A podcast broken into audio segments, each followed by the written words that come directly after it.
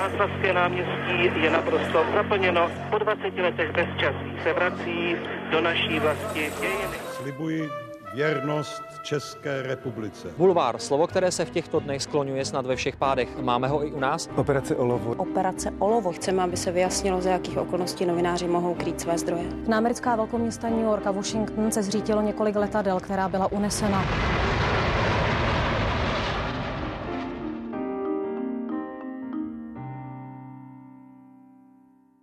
Je zahraničnou spravodajkyňou v Prahe. Správy o Česku prináša denne slovenským divákom. Od investigatívnej žurnalistiky prešla k spravodajstvu. Informácie o nej by ste ale hľadali takmer márne. Kvôli jednému prenasledovateľovi čias jej investigatívnej práce nie je na sociálnych sieťach a súkromie si chráni. Aké témy Slovákov o Čechoch zaujímajú? A aké je to byť slovenskou novinárkou v Česku? Aj to sa budem pýtať redaktorky slovenskej verejnoprávnej televízie RTVS Kataríny Vítkovej. Vítaj u nás na Kavči horách. Dobrý deň. A keďže dnešný podcast bude veľa o novinárskom presahu na Slovensko, budem ho pre vás moderovať ja.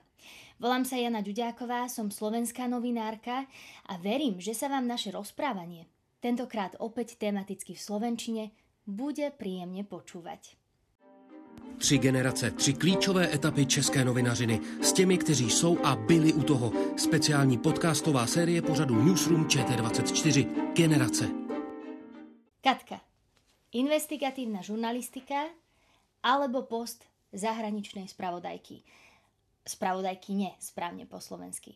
Obe sa vlastne považujú za vrchol kariéry reportéra. Čo je pre teba viac?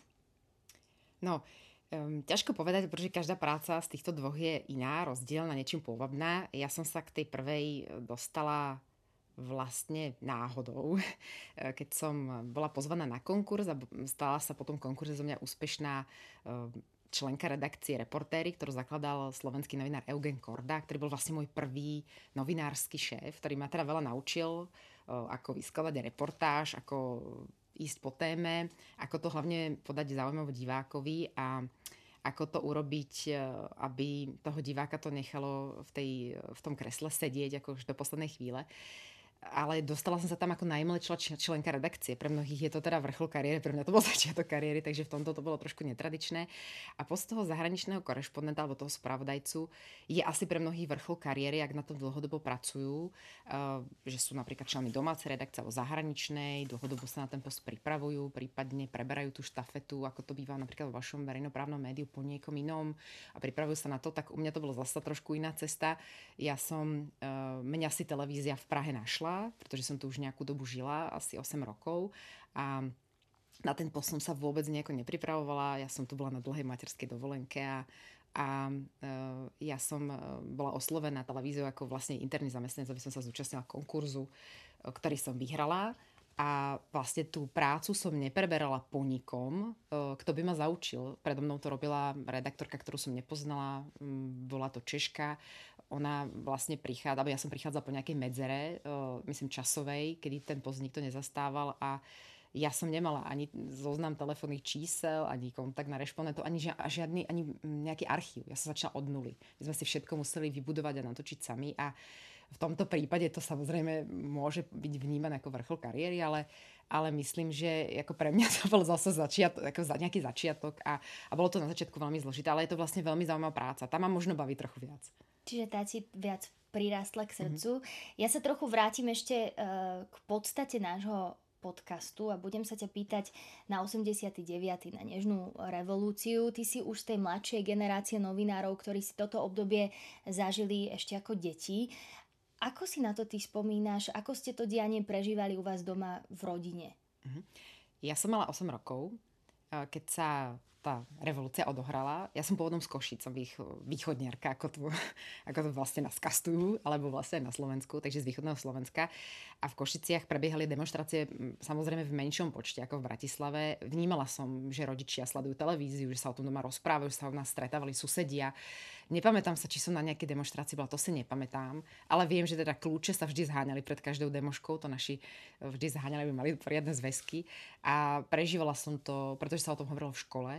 A ja si ešte teda pamätám aj ten zlom, pretože ja som bola posledný pionier. My sme ešte, neviem, či to bolo v októbri alebo v septembri sa skladá taký ten pionierský slub, museli ísť na, na taký ten pamätník na Dargové, Dargovských hrdinov. To je taký priesmík na východnom Slovensku, kde teda skladajú všetky tie deti z toho východného Slovenska ten pionierský slub. A ja som bola tá posledná, ktorá tam bola v tej pionierskej koše, dostala ten odznak a potom to ako veľmi vďačne som to zahodila. A vďačne, no tak som to nemusela chvala Bohu nosiť. No. Takže um, si si zažila ešte aj a kúsky socializmu a ešte si ho vnímala. A... Ja si ten 89.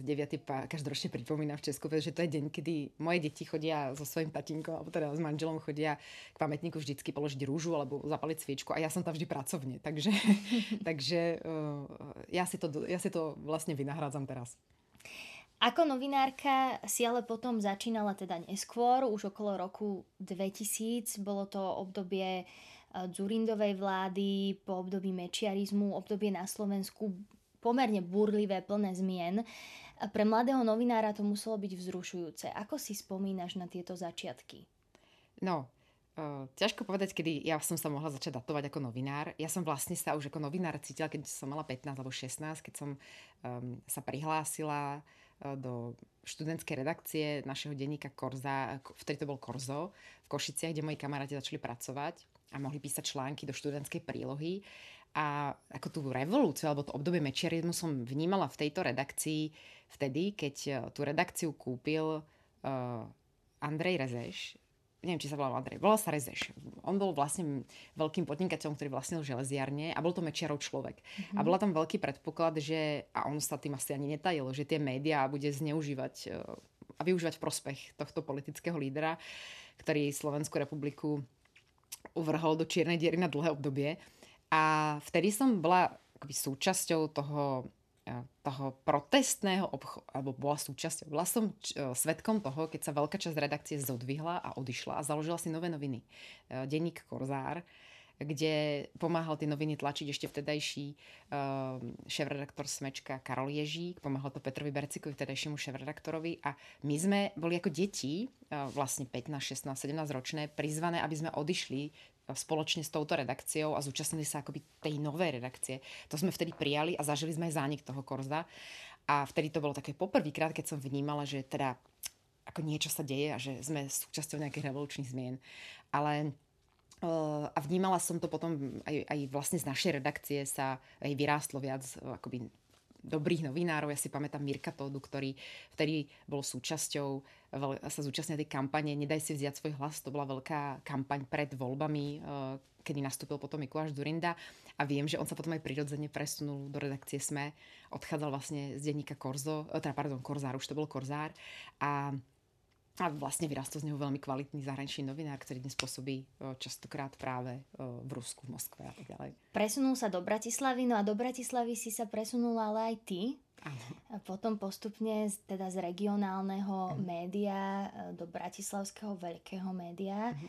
Aký bol ten presun? No, ja som sa nepresunula z týchto novín. Ja som ešte paralelne pri tých um, novinách bola takým ako komparzistkou mojej kamarátky, ktorá šla na konkurs do to, to lokálnej televízie. A ja som ju tam teda doprevádzala.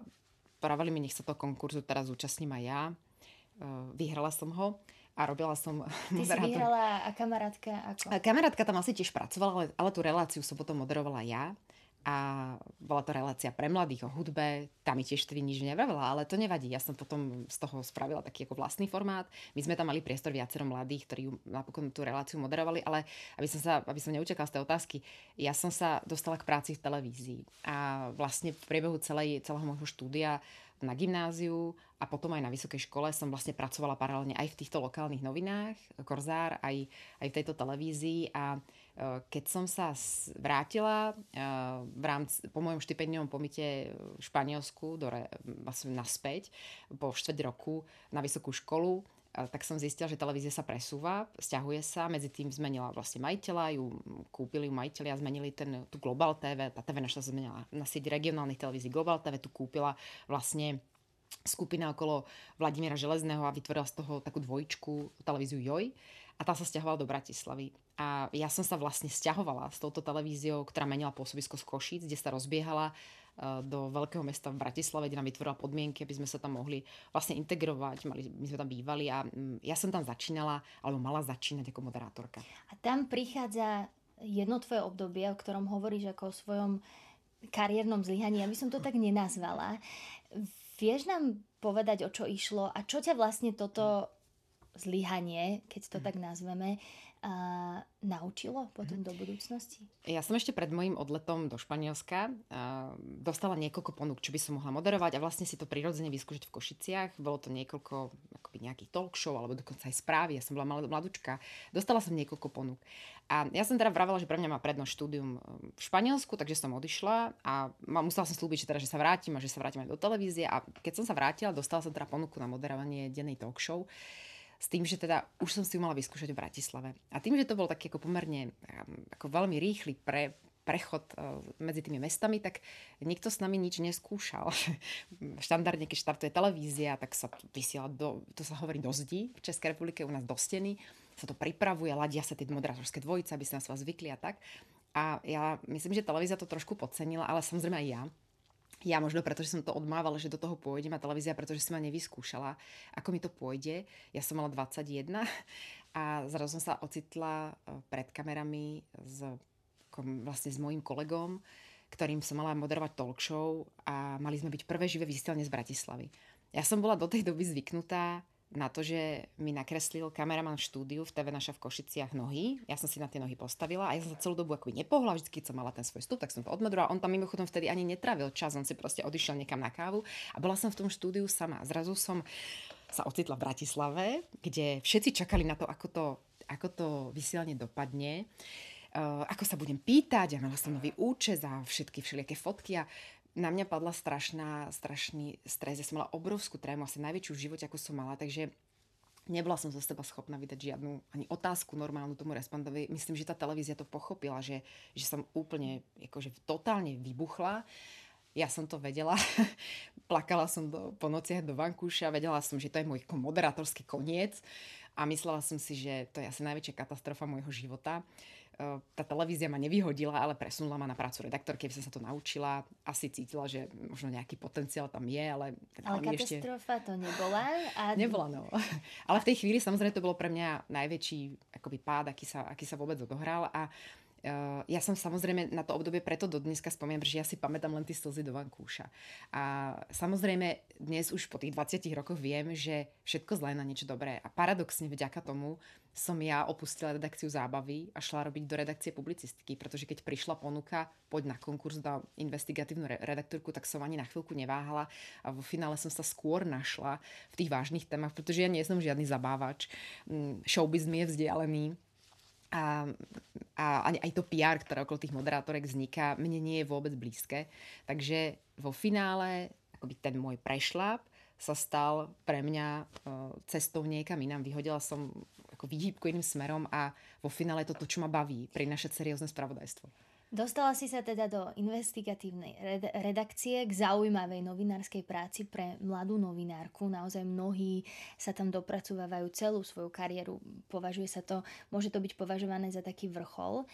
A, a tam si prišla ako úplne najmladšia členka redakcie. Mladé ženy, ktoré, a mladé novinárky, ktoré pracujú na vážnych témach, to môžu mať zo začiatku ťažké, lebo ak ešte aj pôsobia a vyzerajú mlado, tak je náročné, najmä v tom mediálnom prostredí, si vôbec e, vybudovať nejaký rešpekt.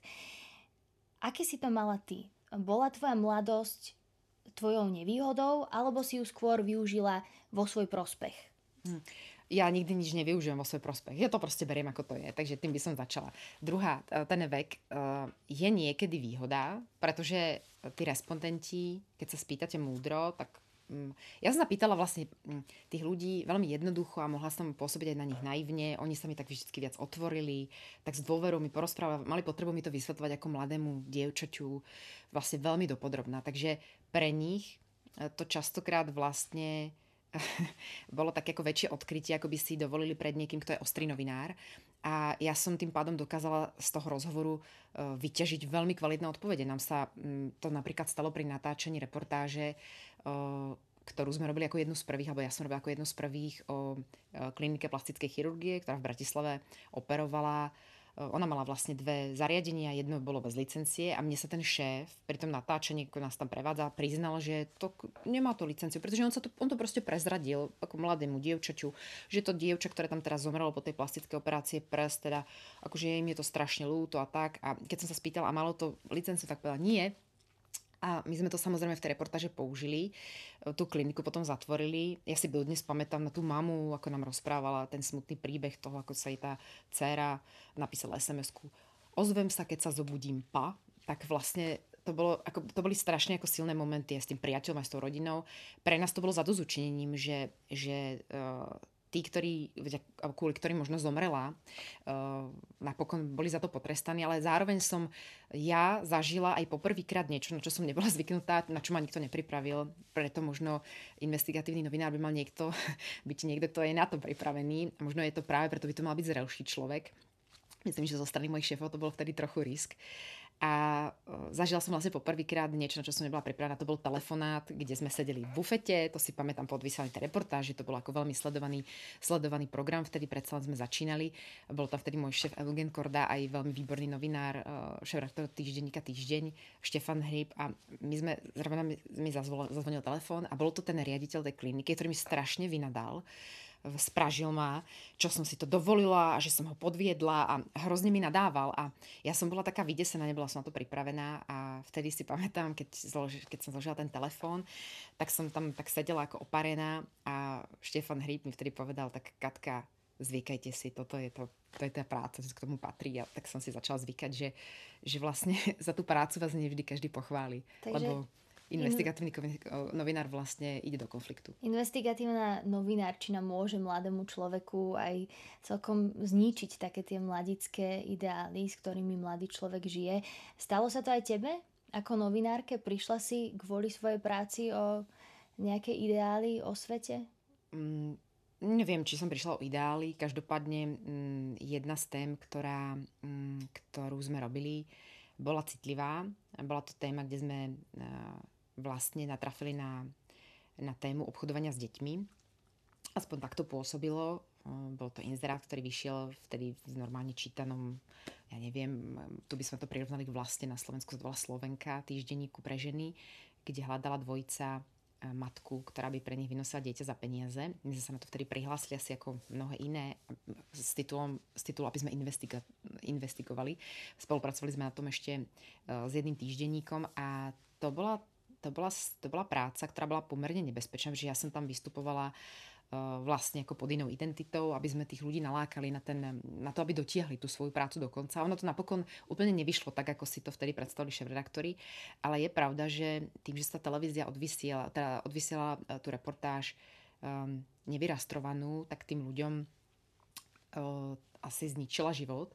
Oni vyhrali vlastne potom niekoľko súdnych sporov a ja som zažila niečo, čo, na čo som opäť nebola pripravená a asi teda pôsobím ako úplná najuka, ale e, človek e, s tým nepočíta, že by ho niekto za tú prácu prenasledoval vlastne dlhé roky. A vtedy sa stalo to, že ten človek, e, ako nikdy som nemala možnosť sa s ním konfrontovať a nikdy si to s ním vysvetliť, pretože my to mali zakázané z titulu nejakého mlčanlivosti. Ja som to mala zakázané aj od šéfov v redakcii sa k tomu vyjadriť a nikdy sme si to nemohli povedať z očí do, voči, do očí, čo sa vlastne stalo a prečo sme to robili.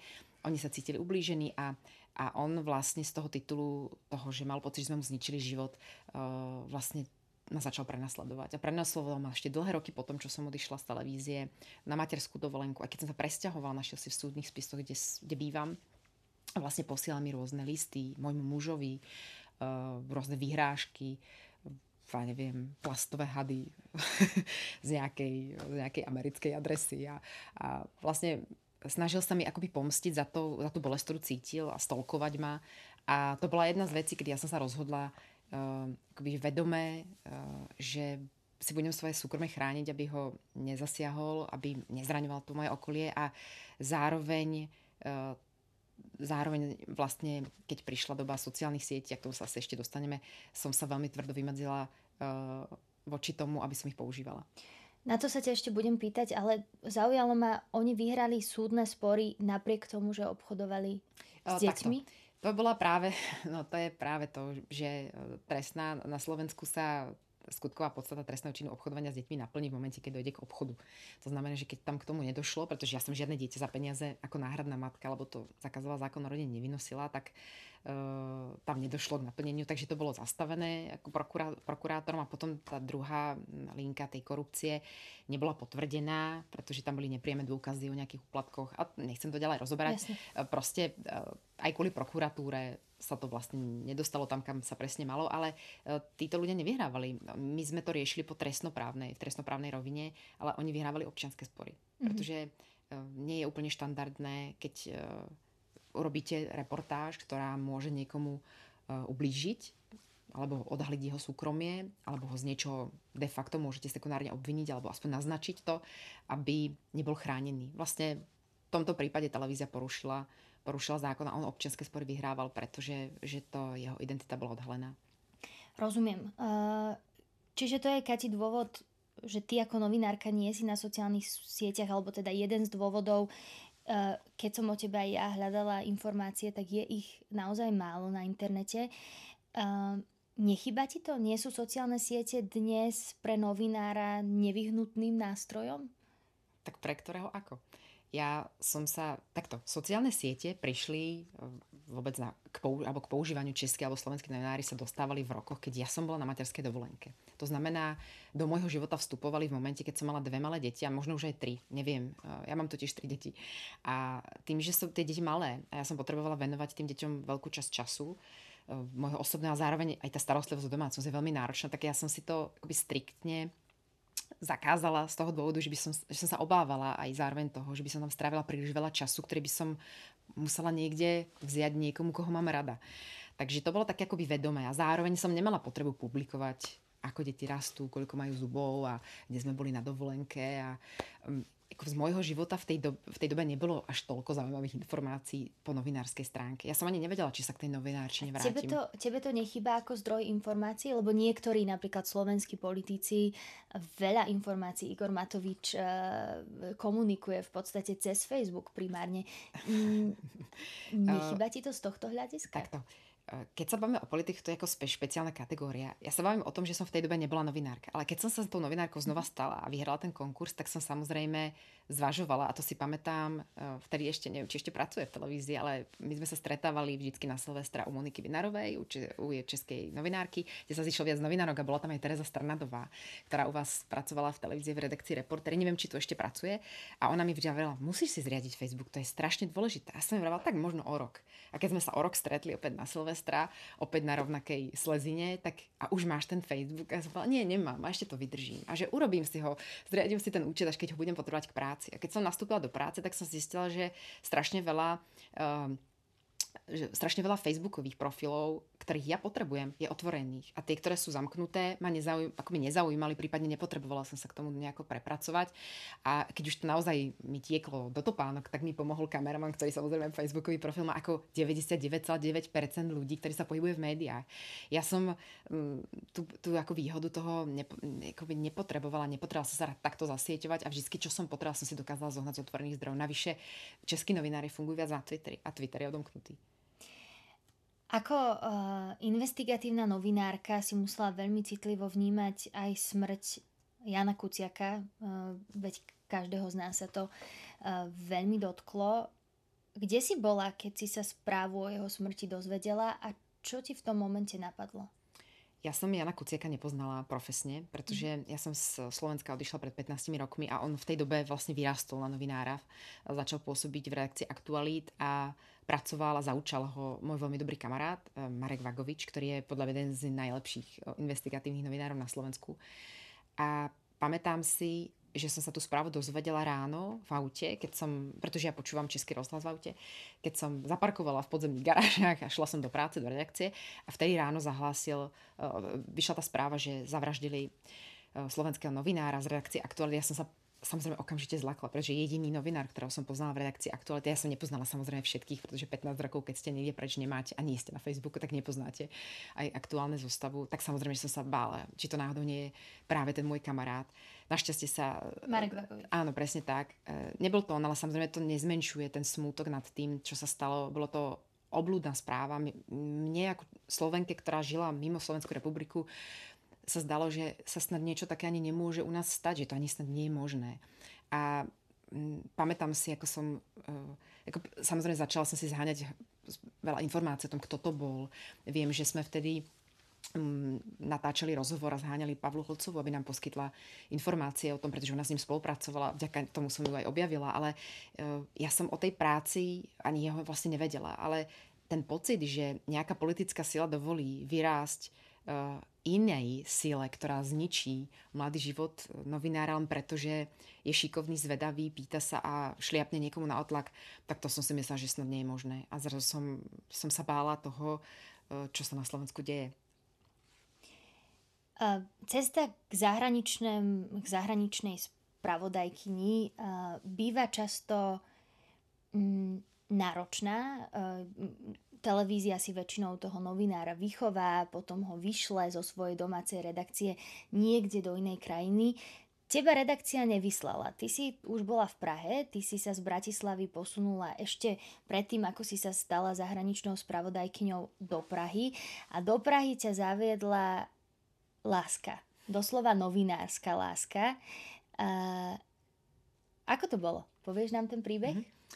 Ja som pracovala eh, v investigatívnej redakcii Reportéry. Jedna z mojich prác, ktorú som dostala na dlho, akoby dlhodobú prácu, bolo vytvoriť alebo spolupracovať, alebo vytvoriť, natočiť dokument o zákulisí predvolebnej kampane. Bol to rok 2006 a mm, dostala som, mm, dostal ma na starosť český novinár a režisér práve preto, aby Eh, bol nestranný, aby ten pohľad bol nestranný. Vybral mi ho vlastne za, za spolupracovníka môj vtedejší šéf Eugen Korda, za čo mu ďakujem, pretože ma zoznámil s mojím mužom Markom Vítkom, vlastne budúcim mužom.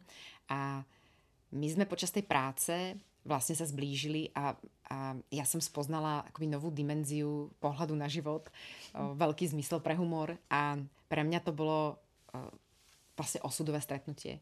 Ja som sa presunula za ním do Prahy, veľmi rýchlo som sa vydala a odišla na dlhú materskú. Máme troch synov a nikdy som to nelutovala, pretože toto pre mňa bolo naozaj osudové stretnutie a veľmi netradičný presun do Českej republiky, takže tá televízia, keď si hľadala toho korešpondenta, tak ma naozaj pozvala na konkurs ako svoju bývalú, alebo teda svoju zamestnankyňu na materskej dovolenke, ktorá mimochodom sa nachádza v Prahe a pre nich vlastne poskytuje tú výhodu znalosti toho prostredia. A častokrát sa ten korešpondent stretáva s tým, že sa musí pripraviť na tú krajinu. Musí si o nej veľa zistiť, nejakú dobu ju študovať, možno viac spolupracovať s tým korešpondentom, ktorý je na tom jeho poste pred ním, odovzdávajú si kontakty.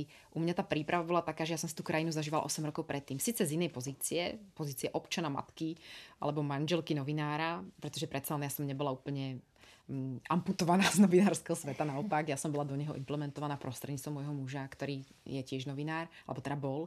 A ja som, pre mňa to bolo o to prirodzenejšie. Ja som vedela, kde sú ministerstva, vedela som, kto je premiér. Nemusela som si to študovať, takže možno pre tú televíziu Lebo to bolo... tam chodila s kočikom. no, chodila som okolo s kočiarom, ale to je pravda. A tým pádom pre tú televíziu to mohla byť aj, aj moja konkurencia, alebo moja, mohla to byť vo vzťahu k televízii moja konkurenčná výhoda, že som znala prostredia, že tu nie som ako na myš. Čím si, ty si, si musela prejsť ale konkurzom uh, v RTVS na túto pozíciu, čím si na tom konkurze zaujala? Čím si sa odlišila? Ja poznám takú jednu historku z tohto konkurzu. Áno. No, tak to ono bolo dobre sa spýtať tých ľudí, ktorí v tej komisii vtedy boli, tak samozrejme bol to, bol to dlhý konkurs, trval viac ako, možno aj dve hodiny. Okrem kamerových skúšiek, e, skúšok to boli aj vlastne otázky na moje štúdium. Predsa len ja nie som vyštudovaná žurnalistka. Ja som vyštudovala uh, ekonomickú fakultu s odborom, so zameraním na financie, tak to bola jedna z otázok, otázok ktorá zaujímala vtedajšieho našeho šéf-redaktora, prečo som, ako som sa dostala k novinárčine. A ja som mu celý ten príbeh, ktorý už viete, teda aj vy, to som mu prezradila. Ale sedela tam v tom, tej konkurznej komisii aj moja vlastne už potom budúca šéfka Olga Baková, ktorá mimochodom tiež robila zahraničnú spravodajkyňu, ale zo Slovenska pre Českú televíziu a pracovala v rozhlase a aj v televízii ako, ako mentor tých, tých zahraničných spravodajcov. A ja si pamätám, tá bola veľmi tvrdá na tom konkurze a pamätám si, že sa ma spýtala teda, že prečo si myslím, že, že tako zvládnem, tak ja si pamätám, moja pamät, pamätná veta bola, a na tom sme sa teda ešte hodnekrát zasmiali spoločne, eh, že predsa oproti investigatívnej eh, teda práci investigatívnej novinárky je práca spravodajkyne predsa brnkačka že to predsa musí byť ľahké, veď to sú len denné správy. A to som teda dennodenne ochutnávam A bola to brnkačka teda? Je to brnkačka? Nie, nie, bola to brnkačka. Ani nie je to brnkačka. Je to úplne iný druh práce. Navyše eh, na, na, na to, že, že to bol teda omyl, sme sa zhodli. Obe, samozrejme, eh, ja som to potom hneď ešte v rámci toho konkursu priznala, že teda asi som, asi som prestrelila, pretože brnkačka to samozrejme asi nebude. Ani, a nakoniec to viem, že ani nie je. Je to iná práca, pretože my prinášame podstatne viac informácií. Ide sa viac po povrchu, pretože ten investigatívec ide absolútne do hĺbky, má na to väčší priestor. Tá správa toho spravodajcu je kratučká mm, stiahla sa z nejakých 2,5 minúty na minútu a pol alebo na dve.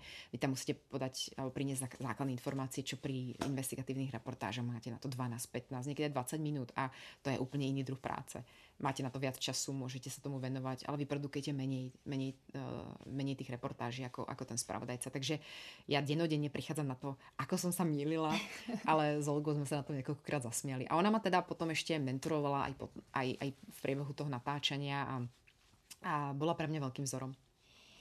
Ty si vlastne uh, z materskej po tomto konkurze rovno uh, sa vrhla do práce spravodajkyne do toho šialeného tempa, ktorú, ktoré prináša so sebou táto práca.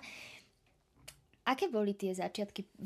Boli tam nejaké tvoje prešľapy, o ktoré sa s nami vieš podeliť a, a vieme sa na tom spoločne zasmiať? No, no tak boli by ste škodradostní, ale tak prečo nie?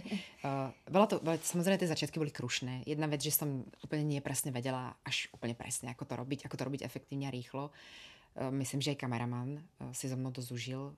Vlastne od tej doby, čo som začala, pracujeme s rovnakým eh, kolegom, s Vítom Ulrichom a ten je teda výborný. Je to Čech? Či je to Čech, mm-hmm. je to Čech a má veľmi trpezlivú povahu takže mnohé moje excesy eh, so mnou prežíva práve vďaka tomu, že je veľmi trpezlivý. A je teda výborný kamarán. My už dneska po tej práce, tých 7 rokoch spolupráca, po 8, už ani neviem presne koľko spolupráce, od roku 2015, uh, eh, si už, už presne vieme, čo ten druhý potrebuje. Uh, on vie, čo potrebujem natočiť a keď ja vidím jeho obrázky, už dokážem písať ten text popisne. Takže my už sa veľmi doplňujeme a dnes, dnes je tá práca naozaj už trošku viac brnkačka ako na začiatku. Ale na začiatku to bolo ťažké. Bolo to ťažké, ja som bola v práci dlho, mala som malé deti a a bez nejakého supportu mojej rodiny, môjho muža, ale aj chúvy, ktorá nám potom vo finále veľmi pomohla s deťmi, uh, by som to nezvládla. Ale myslím si, že, že ten divák to nepostrehol. Ale keď sa pýtate na tie prešlapy, tak samozrejme, že, že uh, som mala aj trému, aj som nevedela, ako osloviť, ako sa dostať k premiérom. Mne to nikto neučil, pretože tá kolegyňa, čo bola predo mnou, mi to nevysvetlila, ako to funguje.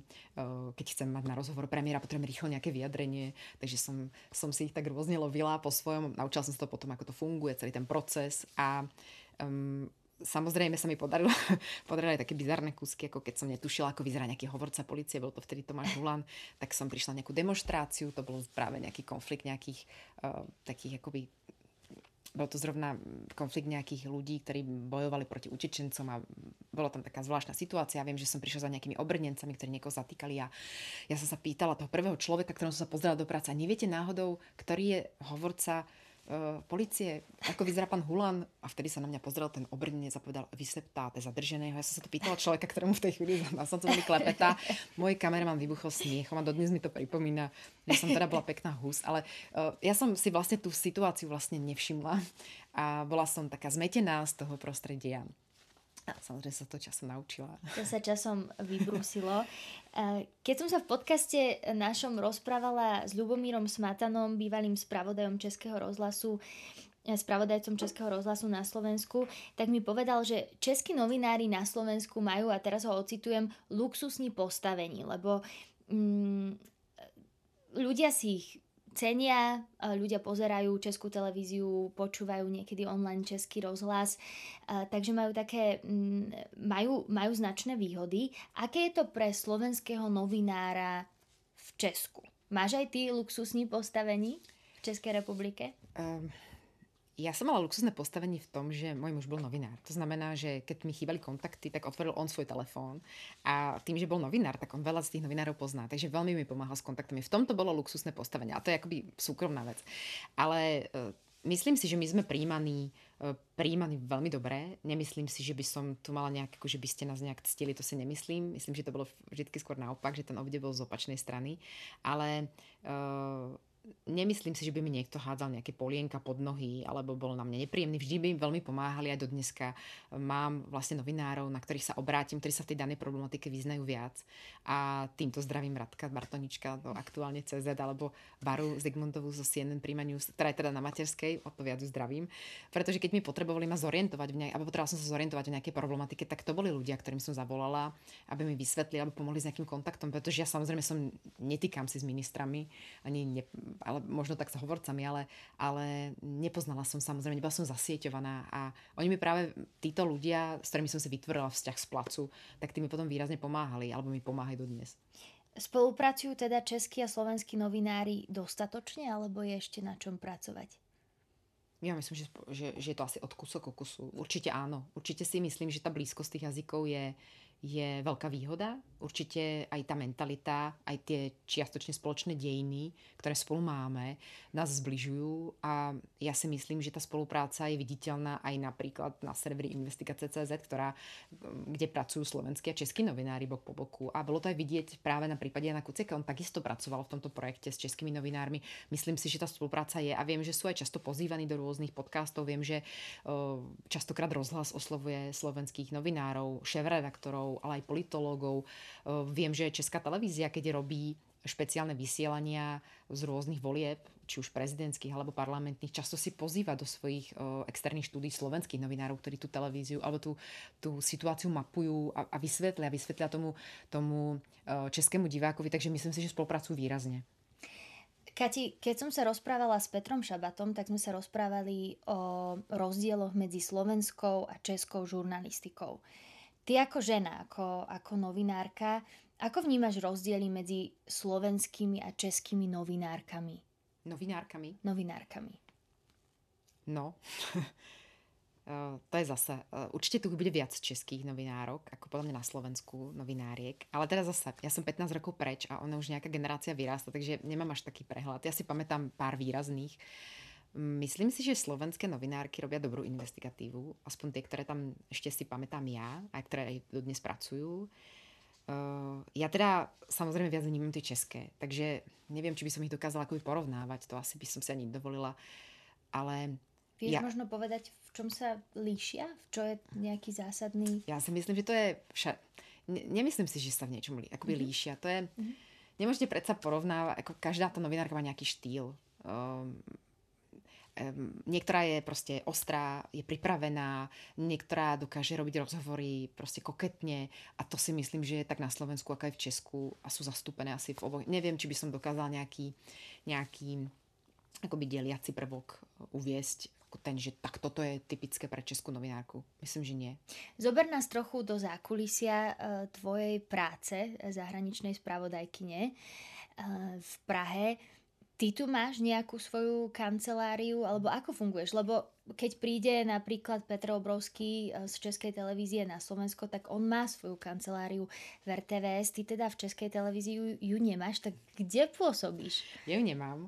Viem, že keď, sme, e, keď som nastúpala na svoj post, tak sa zháňalo miesto v Českej televízii a tu bola práve nejaká rekonštrukcia a žiadny kamerlík pre nás nenašli, takže my máme prenajaté priestory v jednej z pražských štvrtí na Prahe 8, kde máme redakciu, ktorú my zdieľame aj s inými novinármi a um, proste máme tam malú strižňu a funguje tam ja kameraman. Takže um, máme miesto, odkiaľ vyrážame, aby bolo na dobrom dopravnom ťahu a aby sme boli čo najrychlejšie v mieste. A funguje to proste tak, že um, musím si dohodnúť klasických respondentov, musím si natočiť tie rozhovory, postrihať to, odovzdať to a vlastne poslať to zo strižne um, k nám do redakcie.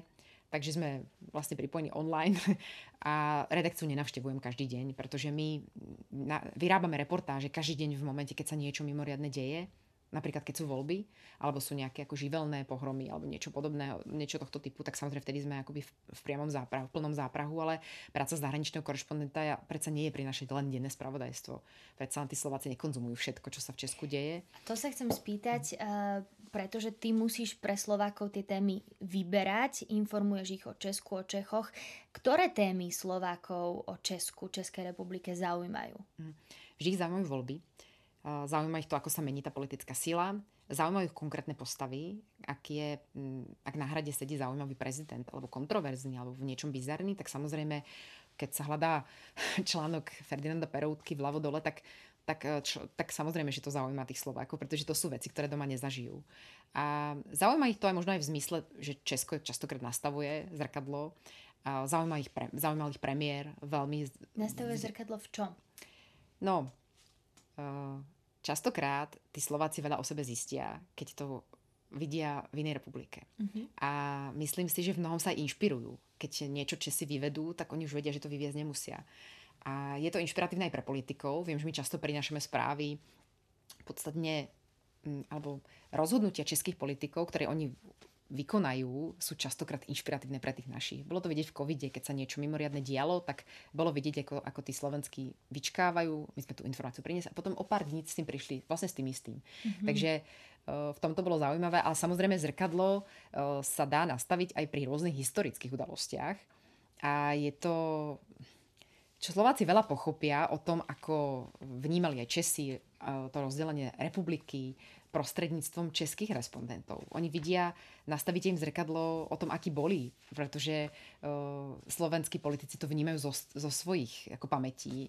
Aj, aj tí Slováci to vnímajú zo svojho malého toho zápecníckého pohľadu a naopak aj vy ste v niečom zápecnícky. Myslím, že vždycky sa najviac dozviete o sebe, keď o tom hovorí ten druhý národ. A uh, viem, že ja som bola veľmi prekvapená, ako, um, ako tak až nežne vnímajú Slováci postavu Alexandra Dubčeka a akým spôsobom sa na neho pozerajú Česi. Ja som až tu sa dozvedela. Akým spôsobom sa pozerajú Česi na Alexandra Tak ono to bolo dosť vidieť aj pri druhej, pri, vlastne pri druhej voľbe prezidenta, keď uh, sa prvé kolo veľmi výrazne e, dopadlo výhodne teda pre dvoch kandidátov, pre Miloša Zemana a, a Jiřího Drahoša. Asi pamätám taký ten pamätný výrok, kedy vlastne komentoval obdobie 68. pán prezident Miloš Zeman a viem, že na Slovensku bola veľká časť politikov urazená z toho, že urazil Alexandra Dubčeka pre jeho postoje, mm-hmm. ktoré neboli ako pevné a, a tým, že bol taký ako vlastne meký, tak, e, tak tomu tej republike vtedy ublížil a pamätám si, ako Jiří Draž povedal, že toto je výrok, za ktorý sa ospravedlní, keď bude prezident, čo sa napokon nestalo, nikdy sa za to neospravedlnil, ale e, mnohí, a vidieť to, aj tí ľudia, ktorí boli účastní tých, tých udalostí, aj po novembrových, um, keď videli, ako plakal, že nebol on ten, kto bude kandidátom na prezidenta, ktorí nám o tom hovorili, tak to sme napríklad sa na Slovensku nikdy nedozvedela. Čiže ako Slovenka získavaš v Českej ano. republike novú perspektívu? Áno, novú perspektívu napríklad aj o období období, keď v Česku bol protektorát a Čechia Morava, na Slovensku bol slovenský štát. Predsa len my sa o tomto období v škole ja si to teda nepamätám, že by sme sa nejak výrazne učili. A to si málo. rozprávame málo. Eh, ako keby, neviem, či sa za to hambíme. Niektorí naopak nie. A myslím, že práve to, že, že je tá tá téma je možno tabuizovaná, nikdy nebola poriadne vysvetlená a nikdy sme sa za to ne, neospravedlnili, mm-hmm. za to obdobie, tak v mnohých rodinách, v mnohých ľuďoch tkvie taká akoby nostalgia za tou dobou a že za sa si, bolo dobre. Všakže. No, to neviem, ale každopádne, neviem, či by som to takto nazvala, ale každopádne to, že sme sa nevyrovnali s tou minulosťou, môže byť aj dôsledkom toho, prečo na Slovensku uh, dokázali vyrast strany ako ľudová strana naše Slovensko, mm-hmm. že v tých ľuďoch to niekto živí a takú tú nostalgiu za tými časmi. A tým, že oni si nezažili tie tvrdé represie, ktoré zažili ľudia v protektoráte tu v Českej republike, tak uh, si myslím, že aj na to obdobie sa pozerajú inak. Mm. Pretože predsa len Lidice, ležaky boli pre nich ďaleko. Vôbec nevnímali, uh, neviem, či Slova, všetci Slováci vedia, kto bol Kapčík s Kubišom. A um, mám taký pocit, že aj keď si prečítate pamäti generála Fajtla, tak zistíte veľa o uh, príslušníkoch slovenských príslušníkov vtedajšej vlastne armády, ktorí um, namiesto toho, aby boli súčasťou zahraničného odboja z Dubkalia, radšej dostali vysoké funkcie dôstojníkov v armáde Slovenského fašistického štátu. Ja som z Banoviec nad Bebravou, takže viem, že eh, keďže tam pôsobil Jozef Tiso, že tá nostalgia tam je v niektorých rodinách a prenáša sa z generácie na generáciu, takže viem asi o čom hovoríš a je zaujímavé, že tu získavaš novú perspektívu. Nie len, teda nie o tejto téme, ale o tých, o tých iných témach. Poďme ale trochu na úsmevnejšiu nôtu. Ja viem, že ti počas jedného vstupu kolegiálne pomohol Jakub Železný. Mhm. Áno, to bolo to bol e, deň, keď my sme mali v Českej republike na návšteve slovenskú prezidentku. Boli sme v Lánoch s mojim kolegom, podobne ako iné štáby sme mapovali proste zasadnutie prezidentov Vyšegrádskej štvorky. Pán prezident to zorganizoval v Lánoch, v sídle, ktorom si obľúbil Tomáš Garik Masarek, i on sám. A v priebehu tohto samitu sme sa dozvedeli informáciu tesne pred tlačovou konferenciou, že zomrel Karel Gott. Pamätám si, že to strašne zašumelo, pre nás to bolo spustili sa všetky za, také tie záchytné mechanizmy, ako urobiť reportáž z V4 a zároveň stihnúť aj nejaký živý vstup o, o tej udalosti, ktorá zasiahla, podľa mňa, dovolím si povedať, veľmi silne tak Česko ako i Slovensko. Bola to správa číslo jedna. Nebudeme sa baviť o tom, že by nezatienila summit prezidentov, ktorí sa zišli kvôli nejakým prioritám Vyšegrádu. Takže e, my sme veľmi rýchlo sa, e, sa snažili e, dostať z Lánov do redakcie, postrihať to, odovzdať a zamieriť na živý vstup, čo sme tušili približne, že sa bude nachádzať, alebo mal by sa odohrať niekde na pietnom mieste, ktoré veľmi prirodzene hneď ten večer vzniklo pred vilou, kde Karel Gott celý život žil nad Bertramkou. Takže my sme si sadli do auta s celou technikou, prenosovým batohom a zamierali sme na to miesto a keďže v ten deň pršalo a Praha si tradične vzala svoj dážnik na štyroch kolesách, to znamená, e, sadla si do auta, to znamená, že boli obrovské zápchy v celom meste a my sme sa nedokázali prekliesniť tou Prahou, tak sme sa v nejakom momente rozhodli, že pôjdeme mestskou hromadnou, Rýchlo sme hodili do navigácie e, spôsob, akým sa dostaneme na Bertramku a, a presúvali sa tam v, domnien, v domnienke, že, sa, že to teraz stihneme. A pamätám si na moment, keď sme vystúpili z električky na zastávke Bertramka a zistili sme, že tá vila je na kopci za lesom a my musíme tým lesom prebehnúť. To sme e, beželi s tou technikou, s tými statíumi, s tými prenosovými batohmi o dušu. Vlastne ako o život. A prebehli sme to, prišli sme na miesto, viem, že živý vstup mal začať o minútu 40 my sme e, rýchlo zapojili batoh a pamätám si, že na mieste toho pietného miesta veľmi kolegiálne Jakub Železný s iPadom v ruke mi uvoľnil miesta a povedal, ja vám ponúknu nabídnu môj štand, pani kolegyne, prosím, nechcete i môj iPad a bol strašne milý. Ja som v tej chvíli vlastne ten iPad nepotrebovala, pretože živé vstupy sa snažím robiť um, z hlavy a ja som navyše mala tak strašne vysokú dávku adrenalín, že bolo jasné, že to vystrelím, ale pomohlo mi veľmi tou informáciou, ktorú mi vtedy poskytol, že vdova Eh, po Karlovi Gotovi súhlasila s pohrebom, povedala mi dátum aj miesto, aj s tou rozlúčkou v chráme svätého Víta a pre mňa to bola zásadná informácia, ktorú som o 40 sekúnd mohla odvysielať pre slovenského diváka. Strašne som sa potom spotila aj s kameramanom z toho pocitu, že sme to stihli, z toho behu. Ale vlastne ten stres, ten stres prišiel až potom a boli sme strašne šťastní, že, že sme to zvládli a do dneska na to vlastne spomínam a vlastne asi to bude jedna, jedna, jedna z tých vstupov, na ktorý nikdy nezabudnem. Kati, a dovol mi teraz ešte jednu pikošku na teba. Viem, že neznášaš rušivé zvuky v živých vstupoch. Vieš nám k tomu niečo povedať? Uh, to Ako nie, sa to prejavuje? Áno, áno, to nie je živý vstupoch. Ja ich vlastne neznášam aj v mojom živote. To by kameraman o tom mohol porozprávať. Vítek, ten si so mnou už je. Ja totiž neznášam, keď sa rozbaluje bageta z papiera, alebo keď niekto šuští uh, balíkom čipsov. To je proste zvuk, ktorý je nahraditeľný pre niekoho tým, keď niekto škrabne nechtom po tabuli, alebo prejde po plechu klincom. Mm-hmm. To mne nevadí. Mne vadí proste zvuk toho šuštiaceho pitlíku, toho vrecúška. A kameraman už vie, kameraman už vie, že si má tú bagetu rozbaliť na tanier a nešušťať mi, keď striham alebo píšem komentár, lebo by som zabíjala pohľadom, keby som mohla, ale zažila som práve situáciu, keď uh, Slovenská a Česká republika si pripomínali 100 rokov od vzniku republiky. My sme robili živý vstup od Národného múzea, boli sme obložení takého strapcu ľudí, vy tomu hovoríte hrozen ľudí a Eh, pamätám si, že za kameramanom všetci boli zvedaví na to, že čo budem hovoriť. A mne to nevadí, keď sa ľudia dívajú. Na tú trému nemám, ale pamätám si, ako taký deduško si tam rozbalil nejaký balík čipsov alebo orieškov a jedol tam pri ňom a šušťal. A bolo vidieť, ako sa ten kameraman smeje od ducha k uchu a vraví si, tak tu máš. a to bol teda moment. No, tak odvysiali sme to, ale teda on vedel, iba on vedel, ako trpím. Tak si ten živý vstup pretrpela, ale zvládla mm. si ho. No a ja viem ešte o jednej situácii, kedy si ty cez tvoj živý vstup trochu preslavila na Slovensku českého kameramana z českej televízie. To ano. bolo kedy? A to bolo, to bolo opäť nejaký... Ja som, my sme totiž nastúpili uh, v roku 2015 na naše štandy zahraničných korešpondentov a to bolo obdobie, keď Česká republika práve predsedala V4. To znamená pre toho spravodaja pokrývať všetky tie samity prezidentov, premiérov, ministrov a vlastne nejakým spôsobom to ako priniesť pre toho diváka. A jeden z tých samitov sme pokrývali. Myslím, že vedľa mňa mala vtedy svoj historický prvý vstup Linda Bartošová, taktiež z V4. A keď ona rozprávala, tak jej kamera mala pocit, že keď ona teraz skončila, že tým je hotovo a začal sa dohadovať s kameramanom číslo 2, ktorý bol hore na balkóne Černíckého paláca, ako si dajú dole tie káble ktorými oni prenašali zvukovú linku a veľmi hlasno sa s ním dohadoval. Lenže v tej dobe, keď on sa s ním hlasno dohadoval, sme štartovali živý vstup my. A to si pamätám, že v tom živom vstupe ho bolo normálne počuť, ako on sa s ním ho rozpráva. Ja som len počula ako v režii ten editor, ktorý to mal na starosti, ako mu tečú nervy a teda tiekli aj mne, pretože ja som nepočula svoje slovo, e, nevedela som sa sústrediť na to, čo chcem povedať, keď teda nebola to nejaká hlboká informácia, ale bolo to sami dve štvorky, ale bol to veľmi rušivý element. A on to vlastne celú tú dobu počas toho živého vstupu ne, nezistil. Ja keď som ten živý vstup skončila, myslela som si, že ho, že ho zahluším na tom mieste. Veľmi som mu teda tak ako dramaticky poďakovala, vysvetlila som mu, že mi skazil celý živý vstup a že ho pozdravujú z reží, že som ho vraj mala kopnúť do kolena, to mu odkázali.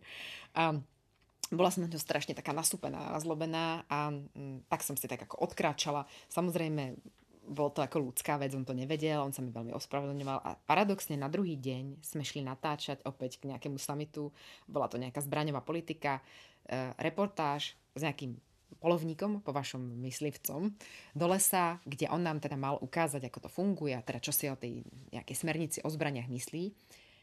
A na tom mieste, paradoxne, je tu lesov viac v Prahe, ale na tom mieste v rovnakom čase bol aj štáb Českej televízie, ktorý natáčal s rovnakým polovníkom, takže my sme si ho brali po nich.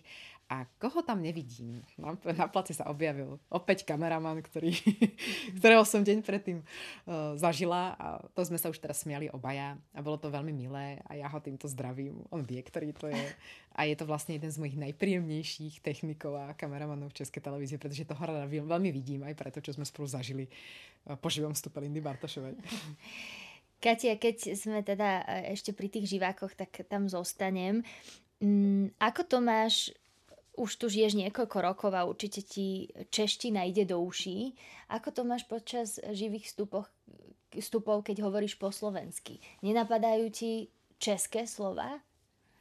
No, čeština mi ide do uší celú dobu, čo som tu. Ja som aj po dvoch rokoch môjho pobytu začala hovoriť česky, alebo teda začala skúšať hovoriť česky, pretože e, je to veľmi prirodzené, keď niekde bývate, nielen, že chytíte prízvuk tej danej krajiny, ale dostáva sa vám do jazyka veľa čechizmov. Keď chcete niekomu niečo rýchlo vysvetliť, tak je to pre vás rýchlejšie uh, mu to podať s nejakými českými výrazivom, ale ja som sa veľmi bránila tomu, aby sa mi dostala do slovenčiny akoby veľká časť tých českých slov, aby sa mi akoby ten jazyk nespreznil, neskazil, tak som si striktne akoby zakázala, že s Čechmi sa budem teda, že s Slovákmi slovensky a s Čechmi česky. Zakázala som si miešať tie dva jazyky a tým pádom um, som sa akoby zakonzervovala si tú slovenčinu, ktorú teraz oživujem pre slovenskú televíziu, pretože tam vlastne hovorím po slovensky. Ale pri, pri scenároch mi to dokáže, keď sa objaví nejaký čechizmus alebo slovo, pri ktorom si nie som istá, to dokáže skorigovať editor, ktorý edituje ten text.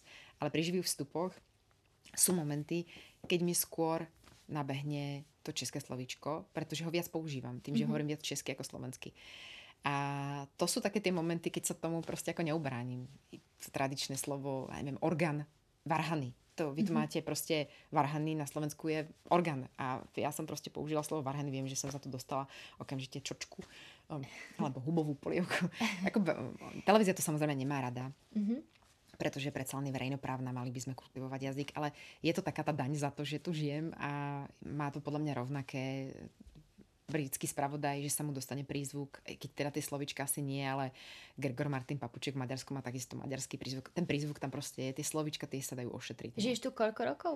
Žijem tu viac ako 15 rokov. Viac ako 15 rokov. Za ten čas, keď pripravuješ nejaké témy e, z Česka, tak sa samozrejme nevyhneš ani stretu s českými politikmi. Ty ťa ako vnímajú? Ako ťa berú? Ja si myslím, že ma nevnímajú. Oni potom mňa nevedia, ktorá som. Ja si myslím, že oni, oni sa menia ja zostávam, oni sa menia, ale môžem teda priznať, že pamätám si, keď sme prišli, tak uh, predtým predo mnou pracovala vlastne spravodajka pre slovenskú televíziu, ktorá, ktorá si išla na matersku a potom bola dlhá pauza, potom som prišla ja, uh, ktorá hovorila česky. Takže oni asi tú spravodajku vnímali ako, ako Češku, ale uh, ja som prišla zo Slovenčinou, takže ja som sa na tých tlačovkách pýtala slovensky, aj vlastne do dneska sa pýtam slovensky. A pamätám si, keď sme robili ešte vtedajším ministrom financí s Andrejom Babišom, pýtali sme sa o nejaký dotaz, nejakú otázku a on vlastne sa zarazil a odpovedal nám slovensky a potom sa zase zarazil a hovoril česky a mňa veľmi prekvapilo, ako zlú slovenčinu má. Takže... Češtinu môžete posídiť vy.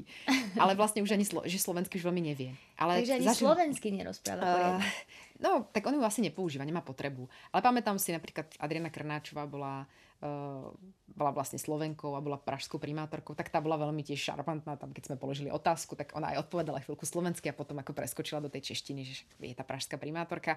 Ale skôr na to reagujú ako s úsmevom a keď sa spýtam, budem sa teda pýtať česky, keď, teda pardon, slovensky, keď máme ten priestor, že je to jeden na jednoho, tak oni, a nevadí vám, že budeme odpovedať česky a to je taká tá tradičná, tradičná odpoveď, ktorú nám vždycky dajú. Ale viem, že raz na Slovenčinu reagoval jeden politik nevhodne, respektíve ma zarazilo, Ktorý? ako reagoval, bol to Tomio Okamura. Bola to tlačová konferencia v sále mm, v Atriu, novinárskom Atriu, e, parlamentnej snemovne, kde som sa pýtala na rasový útok e, v električke, teda v tramvaji, ktorý sa odohral. A pýtala som sa normálne po slovensky s tým, že som použila slovo električka a on sa zatváril, že mi nerozumie. Takže som mu ten dotaz musela mm. použiť v češtine, aby pochopil aj on, a teda neviem, či slovensky nerozumie, alebo len, bol len nepríjemný, nedokázal som to rozkľúčovať, ale on väčšinou býva nepríjemný v niektorých dotazoch, takže brala som to tak s rezervou, že... Ja som ho videla odpovedať slovenským novinárom, takže zjavne rozumie, mm, neviem. Možno je to nejaká, nejaká pozícia, ktorú si boduje. Možno áno. Uh,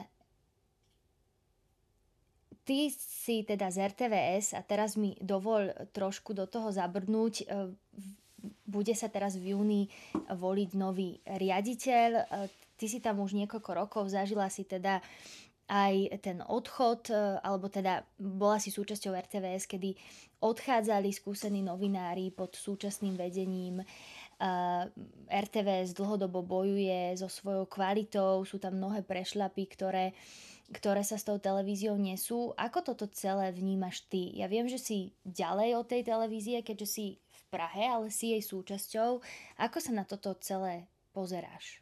Tak ja som sa hlavne stala súčasťou televízie v čase, keď bola veľká revolúcia. Re, ako revolúcia v zmysle, že tam prišiel riaditeľ číslo 13, Richard Rybníček. A to bola revolúcia. To bolo niečo, kde on veľmi odvážnym manažerským krokom vlastne tú televíziu akoby vyčistil od zbytočných pracovných pozícií, aspoň on to tak vnímal, postrebovali dostať do iných ako červených čísel a uh, to som nastúpila do televízie, kde vlastne všetkých novoprichodzích nenávideli. A my sme zažili situáciu, keď tá televízia napríklad kúpila formát, ktorý bol vlastne komerčný, superstar sa vysielal v verejnoprávnej televízii. Zažila som samozrejme to boli moje začiatky v televízii. Potom v priebehu mojej materskej dovolenky... Vtedy sa RTV začalo dáriť. To bola vlastne slovenská televízia. Slovenské Oni v priebehu televízie. mojej materskej mhm. dovolenky sa došlo k zlúčeniu Uh-huh. Ako keby sa u vás zlúčil Český rozhlas a Česká televízia. Došlo k zlúčeniu dvoch verejnoprávnych médií podľa asi ako modelu BBC. To už bola nejaká, neviem, ja som za moju dobu pôsobenia v televízii zažila 7, alebo teda teraz to bude 7 riaditeľ, 6 riaditeľ, alebo 7 a 8 sa bude voliť, neviem presný počet, myslím, že to je 6 alebo 7. Takže pre mňa tie zmeny proste prichádzajú v priebehu mojej práce. Ten odchod som samozrejme e, mojich kolegov zažila. Pamätám si aj to, ako veľmi ma mrzel odchod Olgy Bakovej, ktorú som ja považovala za veľmi kvalitnú, aj považujem za veľmi kvalitnú novinárku. A do tých prvých ako protestných akcií som sa aj zapájala, ale faktom je, že my v tých za, za, zahraničnej redakcii uh, vlastne sme mimo tej domácej. My tie tlaky alebo čokoľvek, čo oni môžu zažívať alebo nezažívať, ja, my necítime my sme v ústraní a to, čo sa deje doma, ja vlastne neviem. Nie, že, mhm. je to aj možno dané tým, a nebudem to tým ospravedlňovať ako nejakým alibizmom, je to dané asi aj tým, že nie sú na sociálnych sieťach. Tam sa odohráva veľká časť tých bojov, tých rôznych pútiek a, a rôznych odchodov a, a všelijakých prehlásení. Takže ja sa to vždy dozvedám až ex post a tie nálady som vnímala. Ale um, ja som do svojej práce za dobu, ktorú pracujem, nikdy žiadne zásahy nemala. Nikdy som nezažila žiadny tlak od nikoho z mojich šéf-redaktorov nadriadených, nikdy som nemala nič robiť na objednávku a ani som neurobila nikdy nič, za čo sa hambím. Takže uh, ak by prišiel riaditeľ, ktorý by do tej mojej integrity zasiahol, alebo by to niekto, pre kto by bol pre mňa neakceptovateľný, tak odchádzam. To je jasné. Ale zatiaľ som takého riaditeľa nezažila a aj túto voľbu budem proste sledovať ako každú inú. Proste opäť spozdiali a tak ako vaši zahraniční korešpondenti, podľa mňa tiež tie voľby nevnímajú bytostne, pretože sú v inej krajine a riešia iné veci a iné voľby, uh, tak si myslím, že uh, ani pre nás ako zahraničných korešpondentov proste to nie je téma číslo jedna. Koľko má vlastne RTVS uh, korešpondentov z No ja budem počítať na ruka. My máme, tým, že máme vlastne rozhlas a televíziu dve sekcie, tak častokrát je tá policia zdvojená, tak v Prahe máme dvoch. Tu som tu ja, môj kolega Boris Kršňák, ten pracuje pre rozhlas. Viem, že v Bruseli máme asi jednoho. Uh, máme v Amerike dvoch, opäť televízneho a, a rozhlasového. rozhlasového. Viem, že máme spravodajcu v Moskve a máme v Londýne. Uh, ešte máme jedného v Londýne, ktorý teda neviem, či pracuje pre rozhlas aj pre televíziu. Úplne tie práce až tak detálne nepoznám, ale uh, No, tak neviem, koľko ste ich napočítali. Koľko počítala si? nie, nie, nepočí, ja som nestihla. Nepo, ja som takisto nepočítala. Teda my máme podstatne menej tých, tých mm-hmm. zahraničných pozícií. Ako? Súvisí to aj s rozpočtom, ano. ktorý má samozrejme RTVS podstatne nižší ako Česká televízia a aj s nejakou tradíciou, pretože vy si tú značku budujete podstatne dlhšie. Uh-huh. Uh, ešte a máte na... to zahraničné spravodajstvo veľmi kvalitné. To vám teraz skláňam poklonu. Ešte na záver mi dovol trochu sa uh, dotknúť tvojho osobného života, pretože, pretože ty si zahraničná spravodajkyňa, ale si aj mama troch synov. Áno. Ako sa toto dá sklobiť? To musí byť, si super žena? Si super hrdinka? Nie, nie som super žena. Deti by vám mohli porozprávať, aká som super mama, ale uh, ešte do toho som aj hokejová mama. to čo je až na nadľudský výkon áno, toto. keď by som niekedy napísala knihu, tak asi skôr než od práci spravodajkyne by som rada odhalila zákulisie hokejového sveta, pretože to je naozaj svet, ktorý stojí, stojí, za, stojí za popis a, a za knihu. Um, ale um, nie, nie som super mama. Myslím si, že ak sa novinárke boja byť mamou len preto, že by to nezvládli, tak uh, by som ich rada vyviedla z omilu, zvládnuť sa to dá. Tie deti nemusia byť 100% opečovávané, nemusia E, zažívať proste mamu 24 hodín za zadkom na to, aby v nich vyrastli kvalitní ľudia. Ja si myslím, že tá mama by mala byť tomu dieťaťu na porúdzi, keď e, a na dosah, keď potrebuje s niečím poradiť, pomôcť, keď prežíva svoje prešlapy, prvé písanky. Určite občas chýba, samozrejme, keď je v práci, ale e, určite by to nemala byť prekážka pre tú novinárku, aby sa do tej práce pustila. Naopak si myslím, že mama troch detí dokáže super manažovať čas, môže to využiť aj v práci aj pri tej práci tej, tej spravodajkne, ak by sa teda rozhodla byť nejaká mama troch detí, opäť nejakou spravodajkou. Myslím si, že dokáže veľmi efektívne s tým časom pracovať a myslím, že systém rodiny, výborného partnera, babičiek eh, a aj chúv sa dá využiť na to, aby vám niekto pomohol odbrmeniť aspoň s takou základnou eh, pomocou, ako ich privedie do škôlky alebo zo školy, alebo ich pomôže doručiť na nejaký krúžok čo teda musím podotknúť, že hokej žiadny krúžok nie je, to je rehoľa. A teda tam funguje skôr manžel po mojom nástupe do práce. Ale e, myslím si, že sa to zvládnu dá. Ale čo by teda každá mama mala podľa mňa spraviť, a novinárka o to viac, mala by svojim deťom čítať. A to ja som teda robila každý večer do bezvedomia všetkým trom deťom, kým sa nenaučili čítať. To znamená, že aj keď som teda, pokiaľ som teda nebola niekde na nejakom natáčaní mimo, tak to som ja tým deťom odovzdala a myslím si, že aj keď sú hokejisti, tak sú vzdelaní a veľmi radi čítajú všetci traja. Ty máš aj muža novinára, uh, Marek Vítek, novinár, ktorý pracoval aj vo vojnových zónach. V Afganistane sa mu dokonca stalo, že uh, bol v skupinke, ktorú uh, napadol Taliban. Dobre to hovorím? Áno. A jemu sa podarilo priniesť odtiaľ unikátny záznam.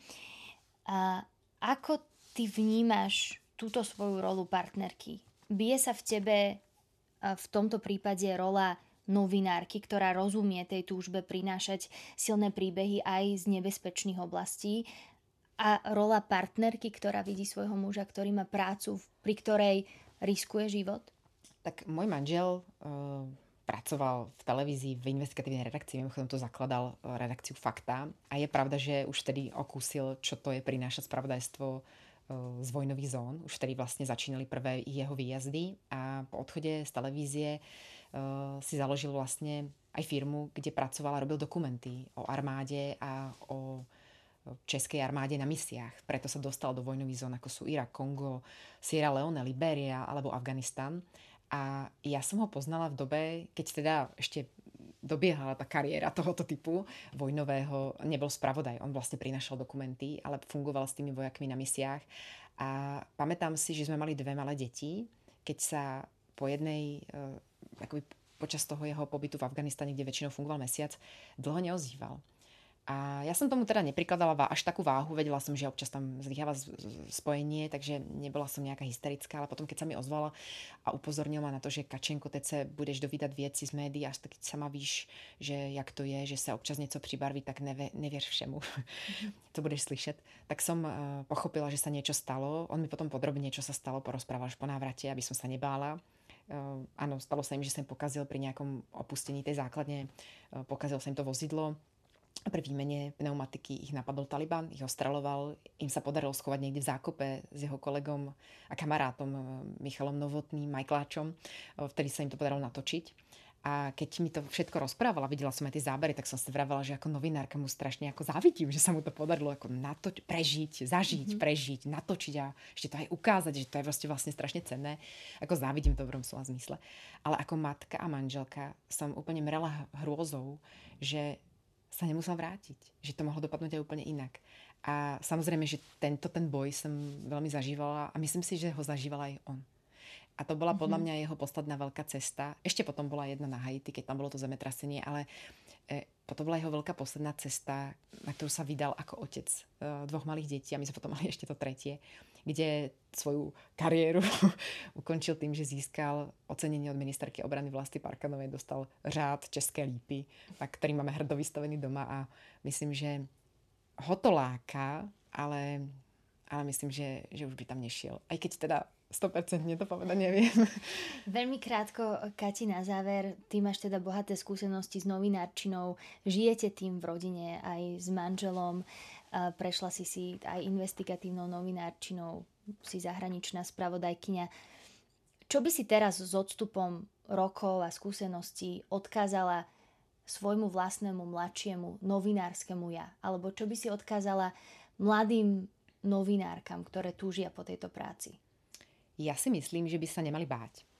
Uh, nemali uh, by byť, uh, alebo báť sa byť zvedavé nemali by potlačať v sebe autentičnosť, ktorú majú. Nemali by dať na to, čo povie okolie a čo statusy na Facebooku a, a čo diskusie, pretože si myslím, že tá psychohygiena u mnohých tým trpí, alebo teda takto, možno tá duševná stránka trpí. Um, mali by veriť tomu, čo robia, mali by byť o tom presvedčené, vždy, keď majú nejaké pochybnosti, mali by to zdieľať s niekým skúsenejším a možno sa tomu vyvarovať. A um, asi by nemali zradiť sami seba pri tej práci. A keď, a ešte by som im veľmi prijala, aby mali šťastie na dobrých šéfov, pretože podľa mňa to je alfa omega. Komu sa dostanete do rúk, kto vás naučí pracovať s tým textom, s tým materiálom, s tou reportážou, s tými respondentmi, tak ten, vo vás akoby vlastne vštepuje na začiatku to, ako to robiť. Takže asi by som im poradila ísť pracovať s čo najlepšími profesionálmi, ktorých oni sami obdivujú a považujú za profesionálov uzatvára touto hodnotnou bodkou alebo po česky tečkou Katarína Vítková, spravodajkyňa rozhlasu a televízie Slovenska v Prahe. Tento aj ďalšie diely nášho podcastu si môžete vypočuť v podcastových aplikáciách, ale tiež na Facebooku alebo na YouTube. No a od mikrofónu na Kavčích horách sa s vami lúči Jana Ďuďáková. Dovidenia.